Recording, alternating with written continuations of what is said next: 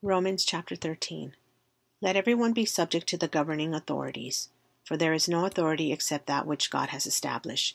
The authorities that exist have been established by God. Consequently, whoever rebels against the authorities is rebelling against what God has instituted, and those who do so will bring judgment on themselves.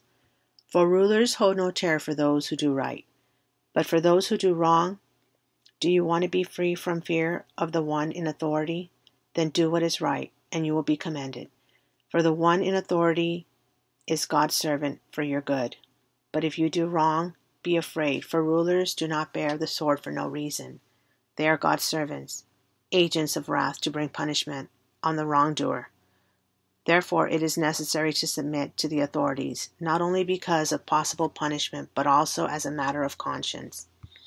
This is why you pay taxes, for the authorities are God's servants who give their full time to governing. Give to everyone what you owe them. If you owe taxes, pay taxes. If revenue, then revenue. If respect, then respect. If honor, then honor. Let no debt remain outstanding, except the continuing debt to love one another. For whoever loves others has fulfilled the law.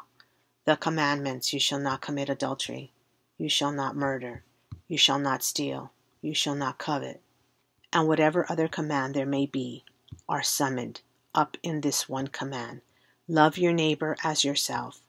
Love does no harm to a neighbor. Therefore, love is the fulfillment of the law. And do this, understanding the present time.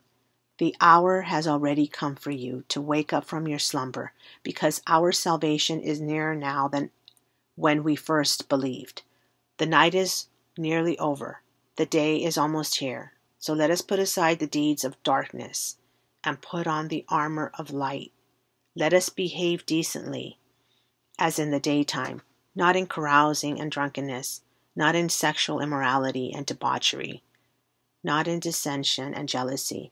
Rather, clothe yourselves with the Lord Jesus Christ, and do not think about how to gratify the desires of the flesh.